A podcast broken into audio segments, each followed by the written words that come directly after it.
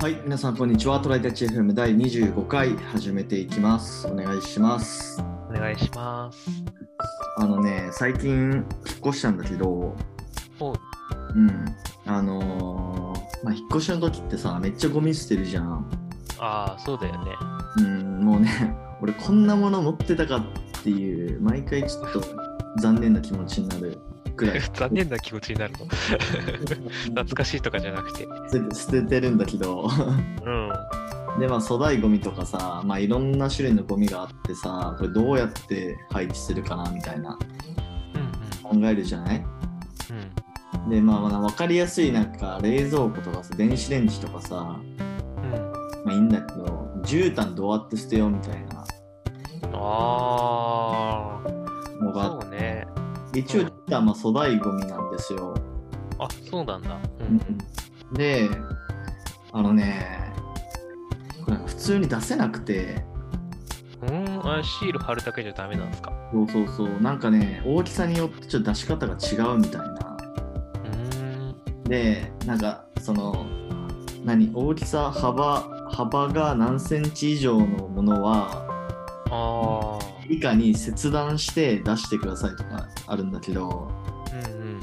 いやいやその一般家庭にさその絨毯を切断できるものがあると思うなよと思って何で切断するの絨毯って。わかんないでもそこがまず思いつかないよねね、なんか Amazon とか見てると粗大ゴミ解体用のホキリとかあるけど。ああいやそのためにわざわざね買うのもあれだしな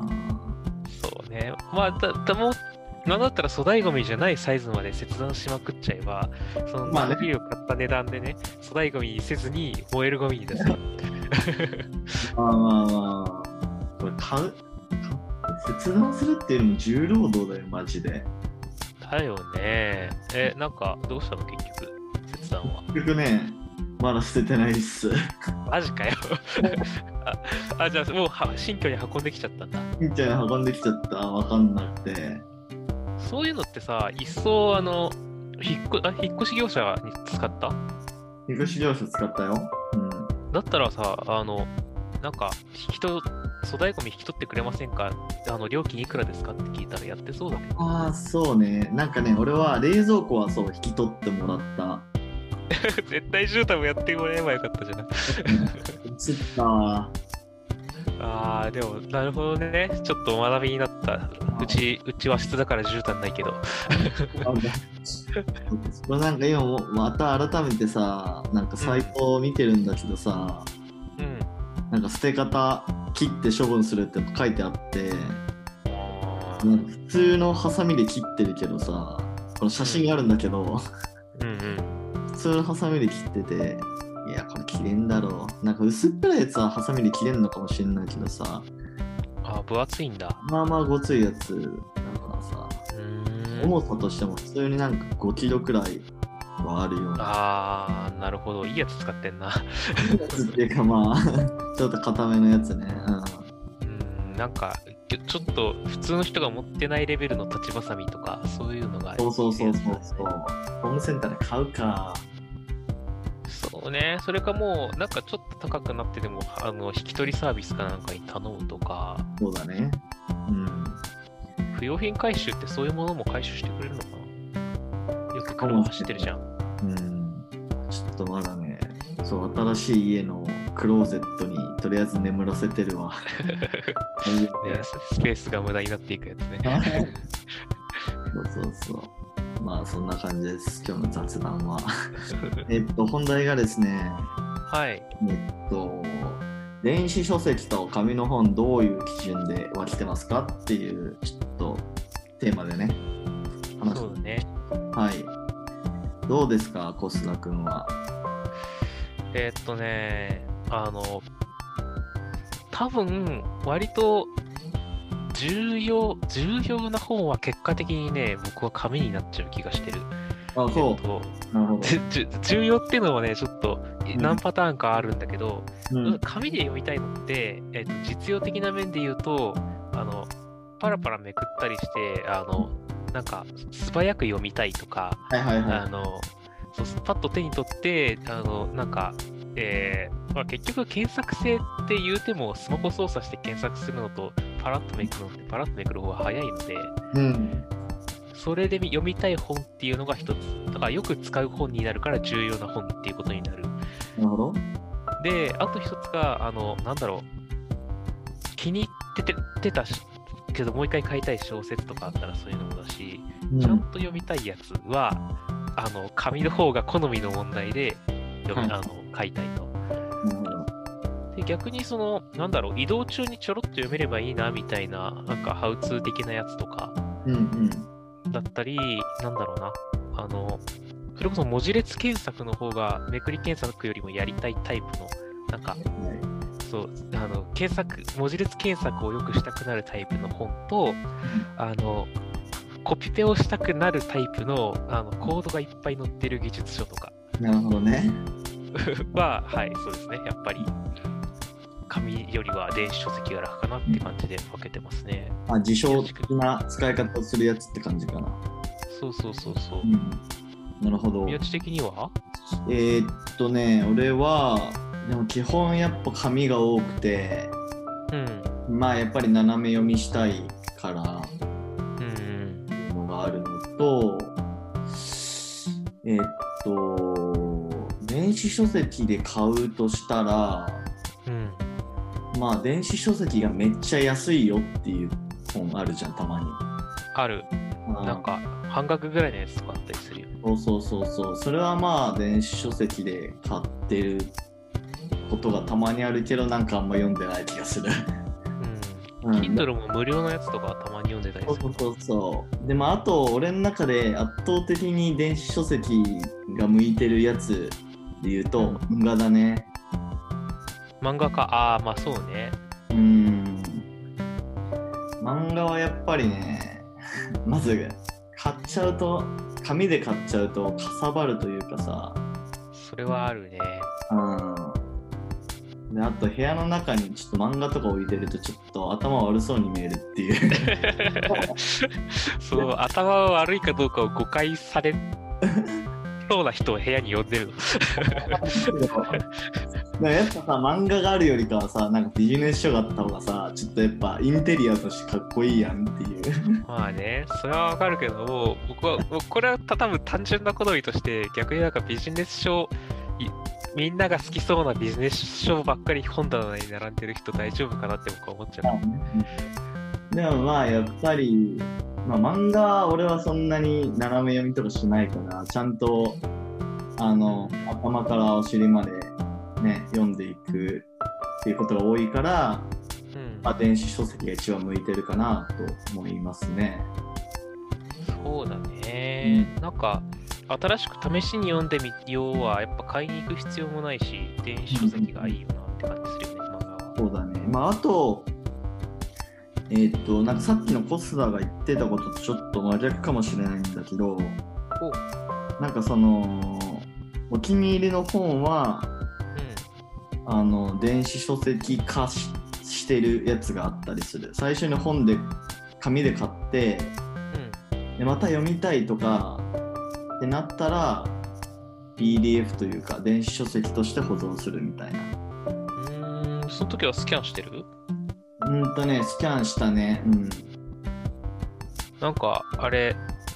ページの境目のところがしづらいから、ばらしてからスキャンしたりするじゃないあれどうしてたあそうそうなんかねそれねまあそんな再々やってないんだけど業者に任せたりしてたねあー、あるね。確かに送ったらやってくれるサービスとかね。そうそうでまあその本はもう裁断するからうん。もう紙は破棄するみたいなそうね。なんか、うん。劣化しないし、割とそれはそれでね、ありだとは思うんで基本そのなんだろうなもう一回読みたいと思わない本はやっぱりメルカリとかで売りたいよな基本う。あー、なるほどね。確かに。うんなんか無限に本なんかあの あのメンタリスト第五の部屋みたいにさなんか無限に本あ場所ないしさあんな ー、 確かにね。うんまあ、結構借りられてるから、うん。まあ、紙で持つにしてもやっぱりある程度もうこれ読まないだろうなってなったらメルカリで売るかまあ、もう一回読みたいって思うんであれば、まあ、電子書籍化するかってどっちかだね。そうだね。うん。ちなみに何で読んでる電子書籍は。えっと媒ね、体、あ、えっと、機械、デバイスとしては。デバイスは、えー、iPhone かな。うん。うん。まあ、Kindle に入ってて iPhone で読んでる。かな。そうなるよな。なんかあの、えっ、と、ペーパーホワイトだっけああいうなんか紙っぽく読めるやつとかあるじゃん。うんうんうんうん。あいやれを買おうかどうかはね。してるんだけど、おうやっぱね、めっちゃ使いづらい、個人的には。そうなんだ。うへんえなんかねえどういうとこがその iPhone と比べると そのタッチ操作がもうなんかレベルが違うんだよねやっぱ全然使いづらいやっぱりえっ、と、ディレイっていうか、遅延がある。うそうそうそうそう全然滑らかじゃないしーん。そうそうそうそうえ、紙っぽくは見えるの紙っぽく見えるそうだから目には優しいんだろうけどうん。てか一回その本の中に入っちゃうと、うん。まあ、あとはページめくるだけだからいいうん。いいんだけど、まあ、なんかライブラリから本をあの選んだりとか、まあ、最初のログインのところとかなんかねめっちゃ使いづらいねうん。なるほど。うんだからまあ iPad とかが正解なのかなわかんないけど一応 iPad もあるけどね、なんか、うちの中で読むときって大体普通の本で読んじゃうか、パソコンで読んじゃうんだよね。はいはいはいで、なんか、外で読むときはタブレット持ってかずに iPhone、あえー違う、えっ、と、僕はあれなんだけど、Google あの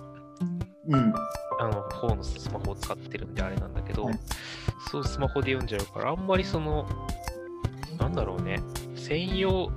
そのうちもっといっぱい電子書籍を買って家もでも電子書籍を読むんだったらそのペーパーホワイトとかを買おうかなと思ってたんだけどペーパーホワイトのなんかんペーパーホワイトペーパーホワイト Kindle みたいな名前じゃなかったっけ Kindle のそうそうあの紙みたいに読めますっていうやつあのラン名前がわかんないがモデルがあってそれの一番上のやつだったらまだ読みやすかったりすんのかなわかんない俺結構中くらいのモデルのやつを買ったんだよねあーうん、一応ね、レビューは読んだことあるけど、あるブログでは、あの、上の方に変えたらもう中ぐらいには戻れなくなったって書いてた。あそうなんだじゃあやっぱ中上のやつはやっぱ使いやすかったりするのかなかもしれないね。うんまあ、ちょっともうちょっと電子書籍を、あらゆる本を電子書籍にしようって思ったら、うんそういうのを買う選択肢もありかもしれないな。そうあとさ最近最近でもないけどうん。オーディブルとかあるよね、あー、そうだね。うん、あれ、日本語版ってどこまでやってるのわかんないどうなんだろういいのかなでもまあきあの聞くだけで入ってくるっていうのはまあいいような気もするけどなんか全部聞かないといけないのかっていうのはちょっと微妙だなと思うところもある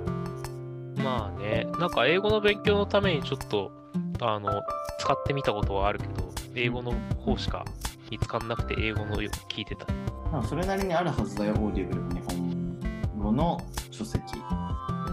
そうなんだ。そうそうそうでもね俺オーディブル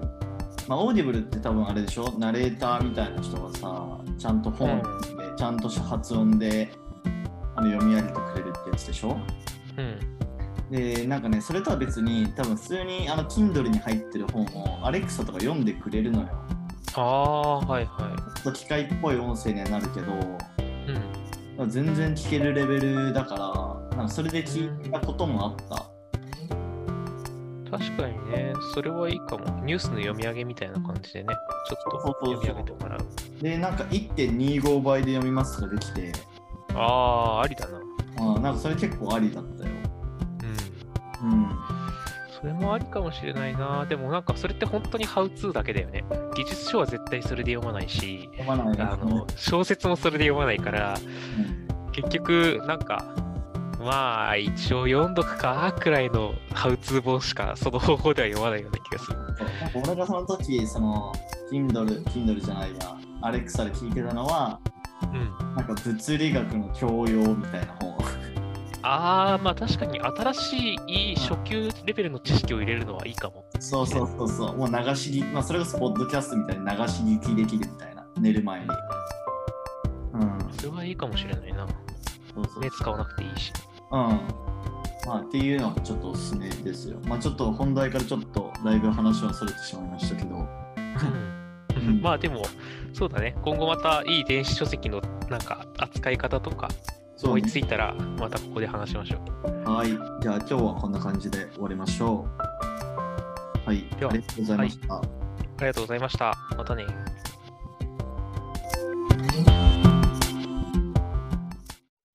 And now, a short commercial break. 現在エンジニアの採用にお困りではないですか候補者とのマッチ率を高めたい、辞退率を下げたいという課題がある場合、ポッドキャストの活用がおすすめです。音声だからこそ伝えられる深い情報で候補者の興味関心を高めることができます。株式会社ピトパでは企業の採用広報に役立つポッドキャスト作りをサポートしています。気になる方はカタカナでピトパと検索し、X またはホームページのお問い合わせよりご連絡ください。